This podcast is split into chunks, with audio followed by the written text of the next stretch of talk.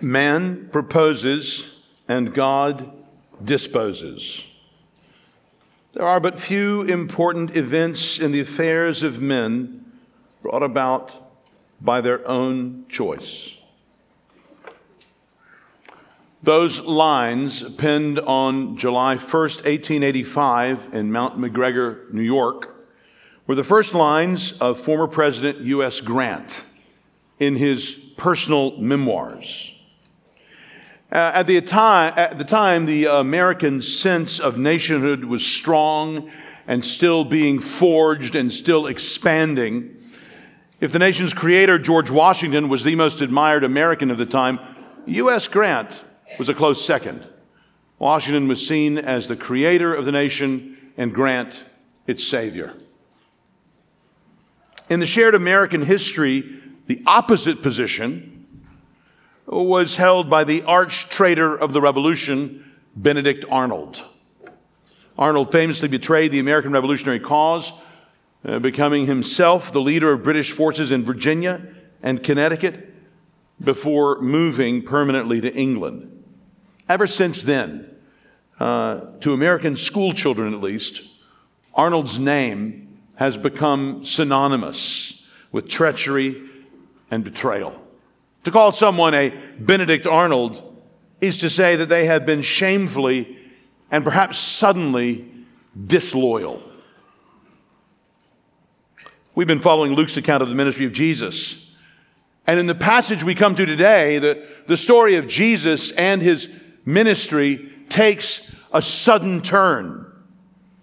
Those of you who have listened and read about Jesus for years now will know this, will not be surprised by it.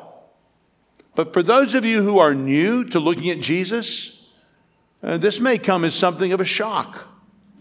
In recent weeks, we've followed Jesus into Jerusalem and the temple precincts with him teaching regularly, disputing with the religious leaders of the day. He left them at the end of one day's dispute at the end of Luke chapter 20 with a question about the Messiah's identity. Do you remember that? We looked at it a couple of weeks ago. He was reasoning from Psalm 110.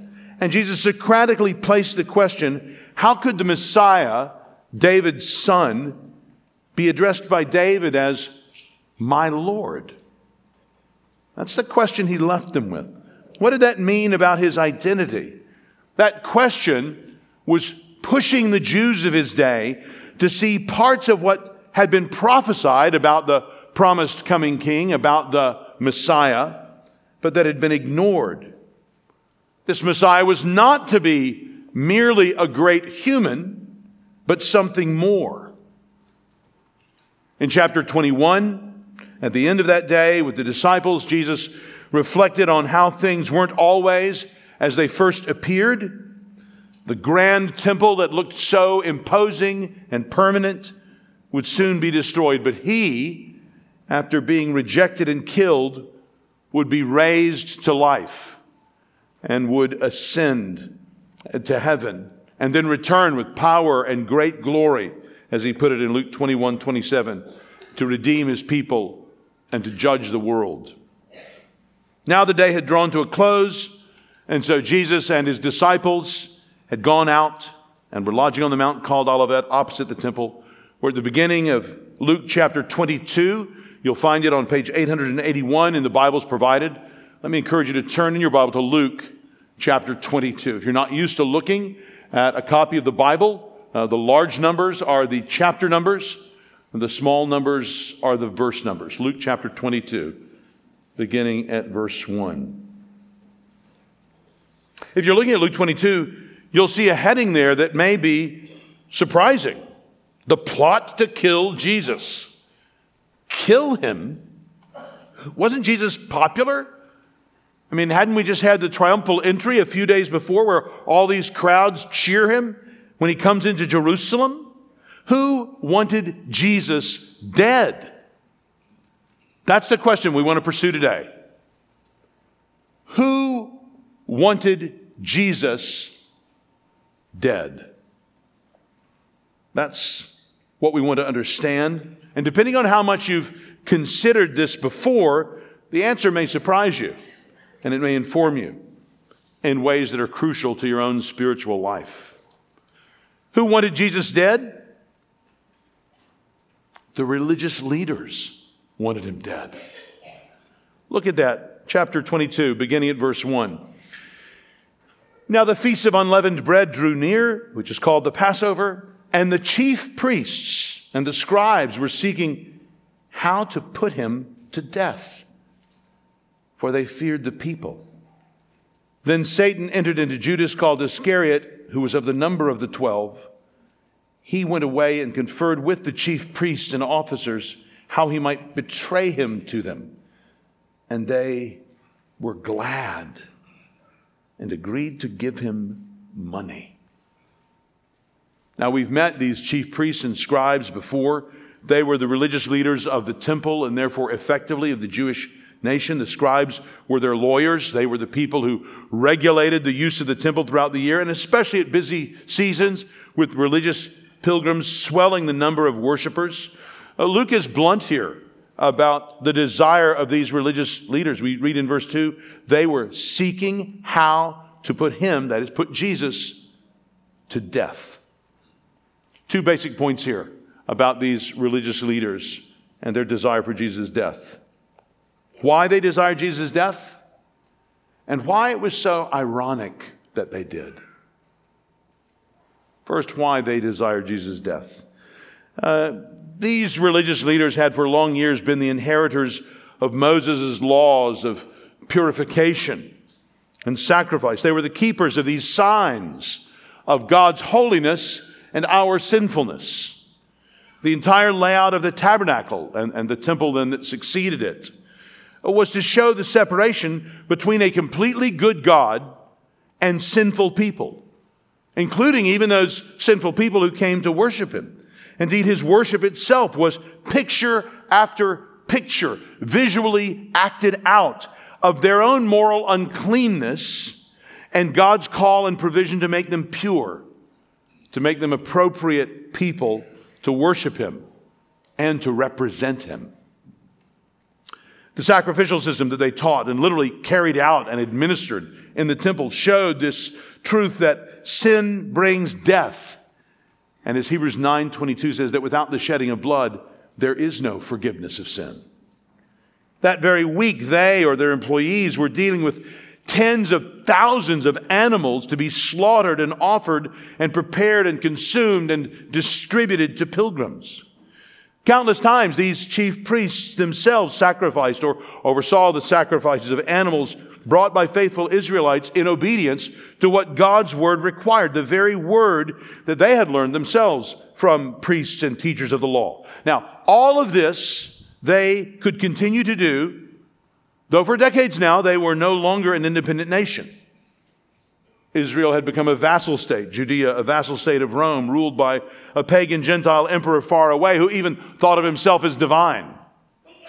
These leaders had learned to operate in this state profitably, viewing the pagan emperor as their protector, even as a kind of patron, a person that assured them that the current advantages they had, they would continue to have. So they were concerned about anything that would upset this order. They were concerned about little local nationalisms that seemed so petty, that would grow up around charismatic teachers who would come and go. So these chief priests were leaders of the establishment. They were maintainers. They didn't want their position to be imperiled. And they were concerned that Jesus' popularity would come out strong in this Passover season and might cause an uprising, an uprising so great that their own temple guards couldn't deal with that, in fact, the Romans would have to use their own troops to deal with. And that would make it look like the governing of this people was a larger matter than these chief priests could really handle. They would look bad, like they couldn't handle their own business. So the simplest way would be then to take care of this rabbi, the kind of equivalent, equivalent of a sniper shot, taking the disruptive one out, removing him without causing social upheaval. Do you remember how their leader, Caiaphas, put it? recorded in John's gospel. It is better for you that one man should die for the people than that the whole nation should perish. So that was why these religious leaders wanted Jesus dead. But notice also the irony of this desire that they, of all people, should desire the death of all people, of this one man. Every sacrifice they had ever offered had been instituted as a pointer toward the one true sacrifice that everyone needed, all of us, including those priests. Every sacrifice was like a bell tolling, all of which would find its completion in the only sacrifice that ever really finally would matter the sacrifice of the true Passover lamb. Of all the people in the land, those who studied and taught this law, who supervised its operation, these were the very people who were most involved in, as it were, holding the signs up that pointed to Jesus. That these people should desire to get rid of Jesus, that they so entirely missed him, shows something of the deeply stupefying and blinding nature of sin. Sin is not merely a bad choice we make. Sin is a disease of the heart. It's what makes you glad at the wrong things. It turns your spiritual vision into blindness. That they should have missed something like this should cause us to pause. The crowds they should have had compassion on, as Jesus did, instead they, they simply feared.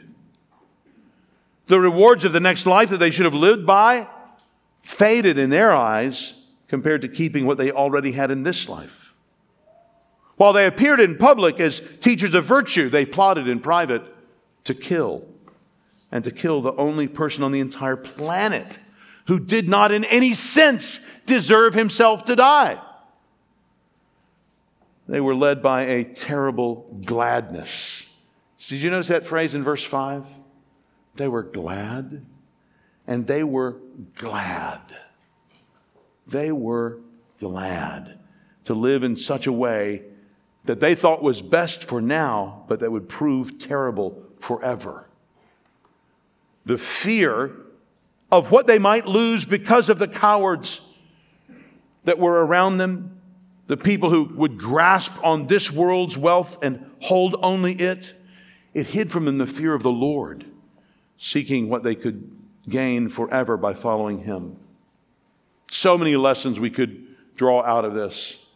One that I'm struck by is hanging around the religious place all the time, even having it pay your salary does not assure good spiritual vision. Here are the people who literally taught God's truth to others while they themselves were blind. Friends, we pray for each other here. We pray that we have wisdom to see the truth about God's word, about our own hearts, our own lives, about what makes us glad. If you think back at the last week, was there any moment you were glad? Was there more than one? What were those moments filled with? What was making you glad? I'm sure some of those things were great. Some of those things you would happily share with the person next to you. At this moment, I'm not interested in those things. What else made you glad? Is there anything that made you glad that you would be reluctant to tell the person sitting next to you? Friends, those are the dangers, even in the religious person's life, where we have to guard our own hearts and look carefully. We don't want to be like these religious teachers that wanted Jesus dead. But when we look at our story, it's clear that they were not the only ones that wanted Jesus dead. The second answer may also surprise you. Judas wanted Jesus dead, one of his own disciples. Look there in chapter 22, beginning at verse 3. Then Satan entered into Judas, called Iscariot, who was of the number of the twelve. Uh, he went away and conferred with the chief priests and the officers how he might betray him to them. And they were glad and agreed to give him money. So he consented and sought an opportunity to betray him to them in the absence of a crowd. One of the inner ring wanted Jesus dead. You understand what the situation was. The Romans had a monopoly on, on physical force.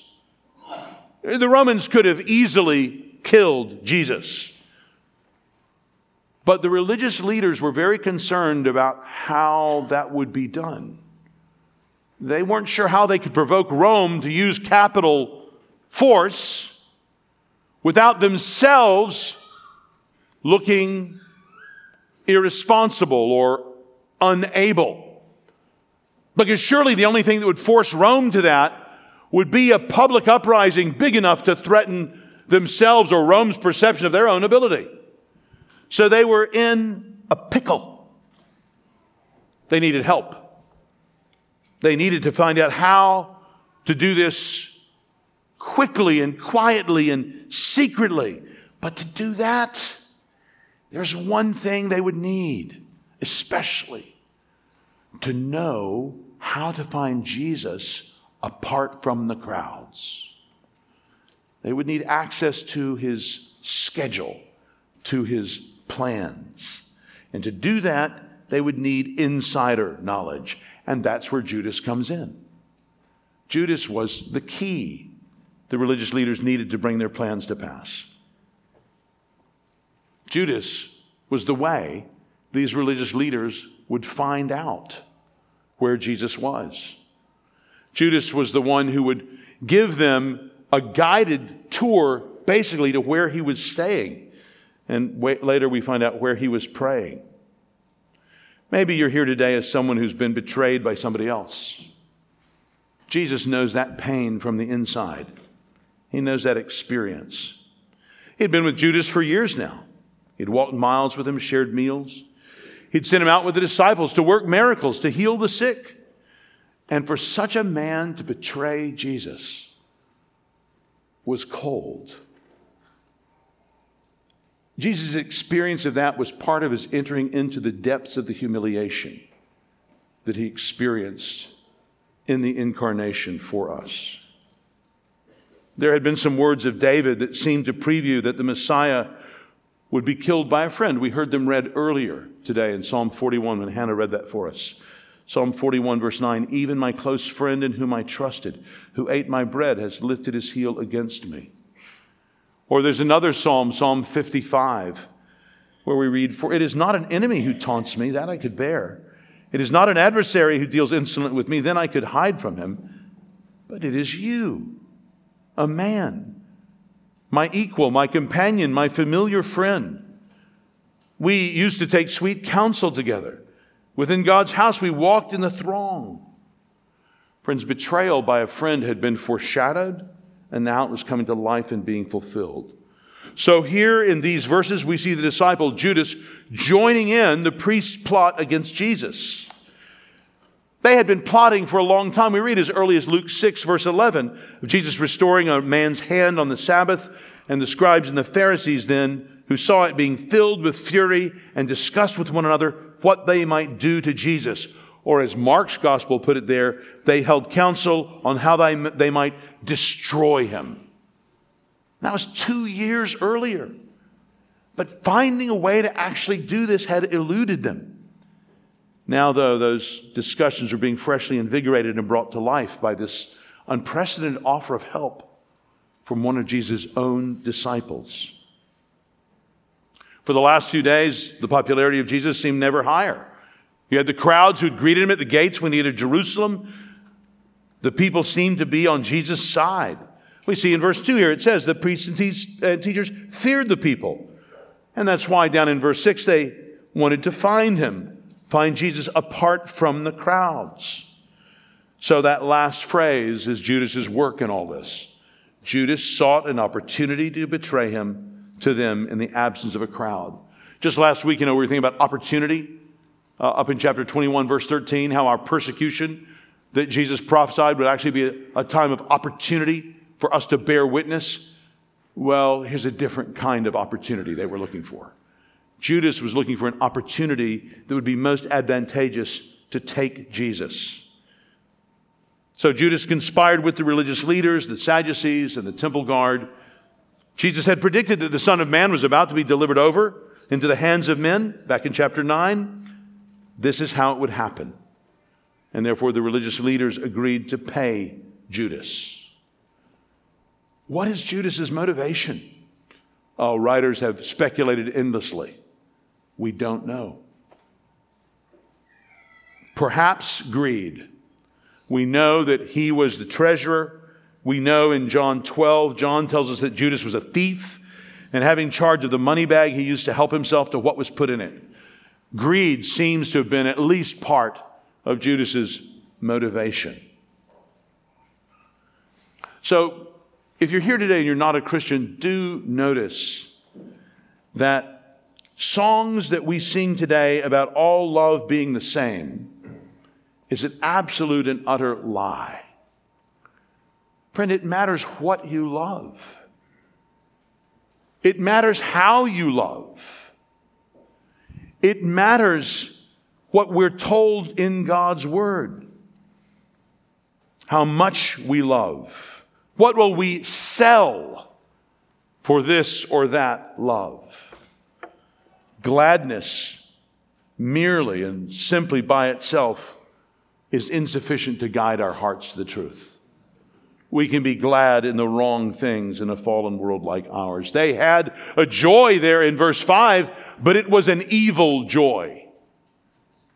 Uh, you should as well be led by your gladness as you are by the winds the next time you get on an airplane. Just go whatever direction they take you.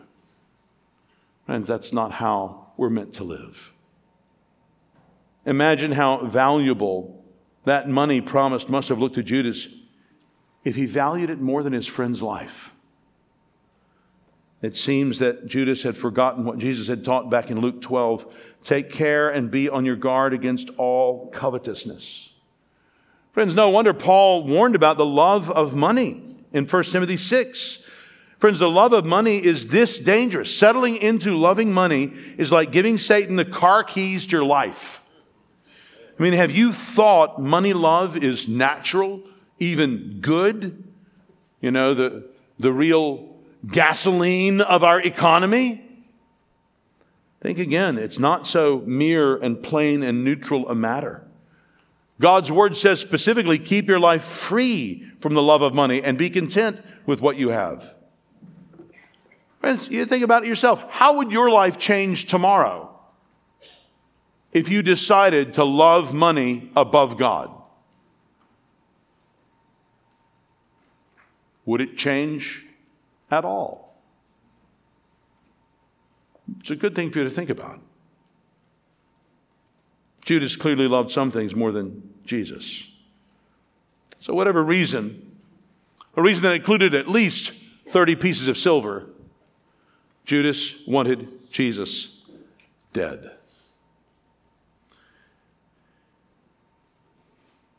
But our passage has a third, stranger answer to this question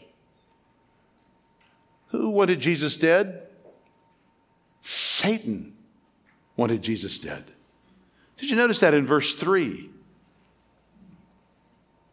Then Satan entered into Judas called Iscariot, who was of the number of the twelve.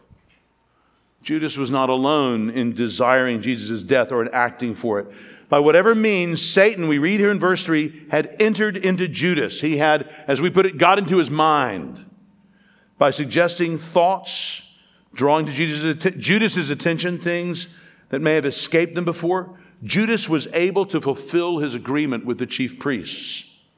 The Bible is clear that this world is not spiritually neutral. Uh, as Peter writes in 1 Peter 5 8, be sober minded Be watchful. Your adversary, the devil, prowls around like a roaring lion, seeking someone to destroy. Did you know that the Bible presented Satan like that? Did you know he was presented as a real, sentient, thinking, observing, acting being, a real accuser, someone who acts as the enemy, especially of Christians, who promotes evil and actively opposes all who would do good? Jesus in John 8 calls him a liar and a murderer. Well, here in Judas, Satan would fulfill that exact role, the role he really played with the first Adam, and that he tried again with the second when he tempted Jesus at the beginning of his public ministry. He's at work, we read, in those who are disobedient, like Judas here. He is one who is constantly tempting, uh, maybe even you right now. That's his work. Here we read that Satan entered into Judas. He entered into his thoughts. He tempted by suggestion or ideas or urges. Now, some people have wondered if Satan's activity somehow replaced Judas's. That is, if this somehow lessened Judas's own responsibility for his actions. I mean, they think of earlier examples in Jesus' own ministry when he healed people who were demon possessed and how their own behavior would be so entirely different once they were delivered of that. But nothing here would suggest Satan had such control of Judas. Look at what Judas does in the passage. Now, some sins are easy, aren't they? Others take work. Judas here had to work for this sin. He had to go and find the chief priests and confer with them. He had to plot and scheme and negotiate and agree. And then he was sent out with the task of seeking just the right time and place, the opportunity for this to take place. We read of Judas doing all of this. Nothing in the verb there in verse 3 about entering in suggests that Judas was somehow relieved of his own responsibility for his actions. Indeed, Mark and Matthew record Judas doing all these same things, and they don't even mention Satan. They just tell us that Judas did these things. We know that Judas felt so responsible for his actions, so responsible that he finally took his own life. You can read in Matthew 27. Friends, Judas was responsible for his actions to kill Jesus, but he was not alone in wanting Jesus dead. Satan also wanted Jesus dead. This desire on Satan's part shows that for all of Satan's particular knowledge he may have, he seems to have about as much wisdom as the internet. He can have lots of particular knowledge, but no idea how to use it. And in fact, even in Satan's case, be turned to use it against wisdom, against God, in a way that is fundamentally foolish and vain. Satan spurring Judas to this act was only moving Jesus to make the very sacrifice that would finally and forever ruin Satan. Satan seemed to imagine that having Jesus physically put to death would stop him, as if that were all there was to Jesus, and as if that death would be the last act. But had he heard and understood nothing that Jesus had taught? Jesus himself had specifically, repeatedly said that he would be rejected by the religious leaders and killed and that he would rise again. That after he was killed, he would be raised. We'll see later in this very chapter how Christ protected Simon Peter specifically from Satan's power. Friends, where Satan accuses the believer in Christ, Christ pleads his own blood. Where Satan afflicts, Christ teaches his followers, like Job, how to use even their afflictions for God's glory.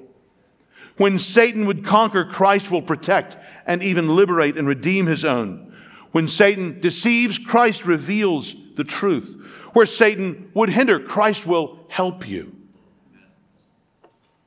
Now, if you're here as a non Christian, you may not have realized that there was a being like Satan. But I'm here to tell you today there is a being like Satan, and that you, my non Christian friend, have absolutely no protection against him. None. you will be subject to his wiles in this life and forever. The only hope you have is in Jesus Christ. He is the only protection from Satan's wicked ways, from his evil gladness. Christ himself was opposed by Satan at every turn. Satan recognized in Christ the Holy One of God who has come to defeat him. According to the Bible, Satan wants pointless human suffering. If you look back through the Gospels, he's the one who caused a woman Jesus met to be unable to straighten up for 18 years. What good did that do Satan? Nothing. But that poor woman for 18 years could not stand up straight. He's the one who wanted to oppose Peter in his trust in Christ, just like he had led Peter to rebuke Jesus when Jesus first predicted his coming death. You remember that was Satan that Jesus identifies there. Get behind me, Satan. Satan is the one who would lead Ananias to fatally lie to the apostles in Acts 5. In fact, Jesus referred to the Gentiles generally as living in darkness and under the power of Satan. So, non Christian friend, I know it's awkward to be told this when you freely decided to come to a, a, pleasant religious gathering with singing on a Sunday morning, the beginning of a week. But the truth is, the Bible presents you as living under the power of Satan. You would do well to reflect on how you've seen that truth in your own life and to see what Jesus Christ could do about that. This was and is a cosmic war in which there are no neutral parties and in which Satan's troops are unaware of who it is they're really working for. They all think they're working for themselves. They think Satan's deal is a franchise when really he owns you all. That's the way he likes it for you to think you're working for yourself. Friends, Satan is real. The Bible teaches that reality is more complex than merely this material universe, that there are real spiritual beings, and that Satan is such a being who leads in opposing God and God's people. His malice is no excuse for ours, but it's part of the explanation. So here with Judas. If you want to know how Satan entered Judas's soul, so to speak, the answer would seem to be from Judas's covetousness, from his love of money. That's why that's mentioned, I take it here. So Satan cultivates preferences and choices and loves and gladnesses in us that would separate us from God, that he condemns, and that would enslave us and become our masters.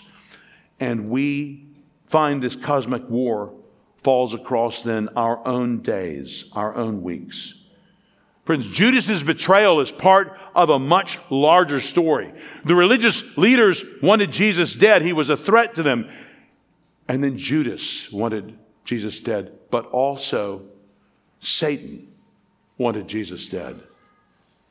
Perhaps the most surprising answer to our question, though, who wanted Jesus dead, is this God.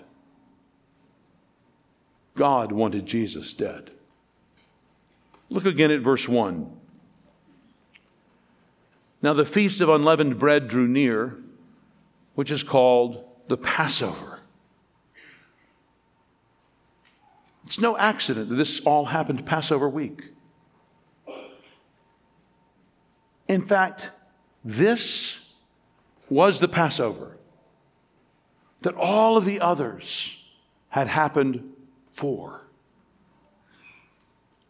for over a thousand years. These Passovers had been acted out, all completely pointless, apart from this one. Even the deliverance from Egypt was but a temporary deliverance, if not for the deliverance Christ would bring. Passover was the national combination of July 4th and Thanksgiving that Israel celebrated annually in a Friday night meal, followed by a week long feast of unleavened bread. Jesus was received into Jerusalem with spontaneous celebration, and his teaching on Monday and Tuesday in the crowded temple courts had been electrifying. The corrupt religious establishment that had for so long fleeced the nation of Israel in self serving spiritual darkness opposed Jesus. They, they hated him. They had been trying to defeat him for a few years now. But as his popularity increased, so too did their sense of being threatened, and so did their resolve for action. The religious leaders were more and more fully, it seems, against Jesus. And now, of course, this one from Jesus' own inner circle had turned, he had come to them. Even one of the twelve, it seems, could be tempted and could fall to Satan's temptations. And yet, all of this together would not be enough to kill Jesus were it not a part of God's ancient plan. Joel Beeke has written that the most striking instance of God's sovereignty over Satan is Christ's death. Satan instigated Christ's betrayal, arrest, and murder. However, Satan's actions to destroy Christ resulted in his own decisive defeat and the release of many sinners from his captivity. As William Gurnall put it, God sets the devil to catch the devil. Just as David cut off Goliath's head with Goliath's sword, so God defeated the devil by the devil's own machinations. So great is God's wisdom. Surely we can trust God to use Satan's crimes against us to accomplish the Lord's good will for us. So Judas and these religious leaders had a plot afoot. They were seeking an opportunity, as Luke puts it here in verse 6. But there was another plot afoot, one that they didn't seem to understand, strangely enough. This was a plan aimed at the eternal life of many, at the removal of eternal judgment for sins committed. Both plans involved the sacrifice of the life of Jesus of Nazareth. One, as a political expediency, an assassination for the preservation of the existing order, the incitement maybe of a popular lynching. The other, the sacrifice of a lamb without blemish or defect, as at Passover. Oh, friends, marvel here at the wisdom of God. God had instituted all this perfectly hundreds of years earlier in teaching and setting up this sacrificial system, all for the display and the interpretation of Christ's death. He had catechized them in the rudiments of the very ideas they would need to understand the significance of Christ's death centuries before. God had ordained the very practices of Passover to prepare his people to understand what Jesus was now doing Jesus was careful about these preparations, as we'll see in coming weeks, because he intended his death to be understood as the covenant establishing sacrifice that the first Passover was. Only that covenant was not the grand central act of God in history after all. It was only the precursor to God's most extensive, extraordinary act of deliverance the deliverance of all those who would ever turn from their sin and trust in God. That's the great act of deliverance. Friend, if you're here and you're not a Christian, you can know that as your act of deliverance today. Repent of your sins, trust in Christ. Talk to those around you to try to understand more about what that would mean. Talk to any of us at the doors on the way out in a few minutes. Listen to these baptismal testimonies that we're just about to hear and see how God has done that in their lives. The lamb to be slain that Passover was to foreshadow the fate of the Lamb of God, the Messiah, which fate was even now being worked out in Jesus' life. The whole sacrificial system was set up as a kind of elementary primer teaching about God's holiness, our sinfulness, our need for an atoning sacrifice, and that God would provide it all. It was in His gift for His people. Remember what Peter would later pray for truly in this city that were gathered together against your holy servant Jesus, whom you anointed, both Herod and Pontius Pilate, along with the Gentiles and the peoples of Israel, to do whatever your hand and your plan had predestined to take place. At the very middle of God's ancient plan was the sacrificial death of a lamb without spot or blemish as a substitute. But, friend, what if no such lamb could be found? What if there were none who were completely unblemished unstained by sin. Not in all the land, not on all the earth. Then God Himself would provide the lamb. God Himself would provide the sacrifice. This was the plan of an all knowing, all good, all powerful God. You see something of how even the very worst of things can have God behind them, orchestrating all things to our good, even the murder of his dear son. Are there circumstances in your life which you've been assuming are beyond the good providence of God? Uh, it's your way of thinking that strain his claims to be both sovereign and trustworthy? If so, friends, look to the cross. Look to the cross to see how God has worked his provision for his people. That Passover lamb that had to be sacrificed was prefiguring the Lamb of God who really would take away the sins of the world, as John the Baptist had put it. This was God's plan for them and for today. So Isaiah could prophesy, it was the will of the Lord to crush him. I love how John put it in John 13. During supper, when the devil had already put it into the heart of Judas Iscariot, Simon's son, to betray him, Jesus knew that the Father had given all things into his hands and that he had come from God and was going back to God.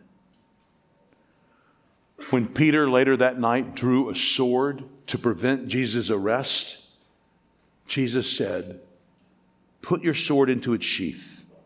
Shall I not drink the cup that the Father has given me? Jesus knew from whom this cup ultimately came. This was the cup of God's wrath. He would drink it fully for us. By his death on the cross, this was God's ancient plan. So God wanted Jesus dead for us, so that our sins' penalty having been paid, our lives purchased, we might live to him and with him and for him forever. Amen. Let's pray.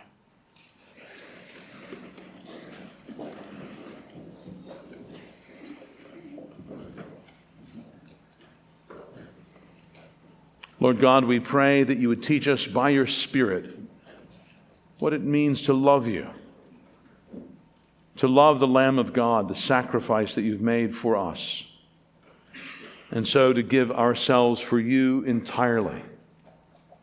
We pray in Jesus' name. Amen.